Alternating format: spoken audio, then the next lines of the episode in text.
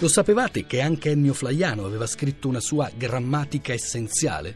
Sapevatelo.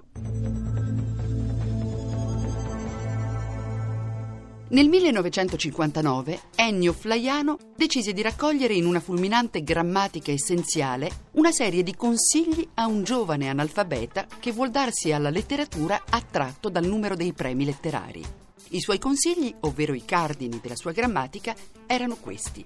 Chi apre il periodo lo chiuda. È pericoloso sporgersi dal capitolo.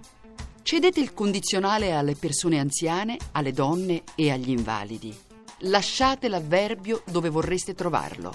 Chi tocca l'apostrofo muore.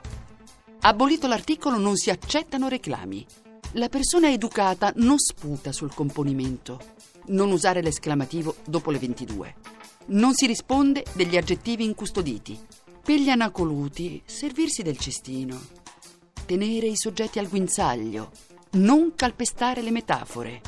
I punti di sospensione si pagano a parte.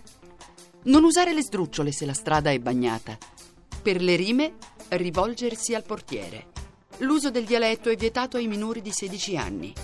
È vietato servirsi del sonetto durante le fermate. È vietato aprire le parentesi durante la corsa. Nulla è dovuto al poeta per il recapito.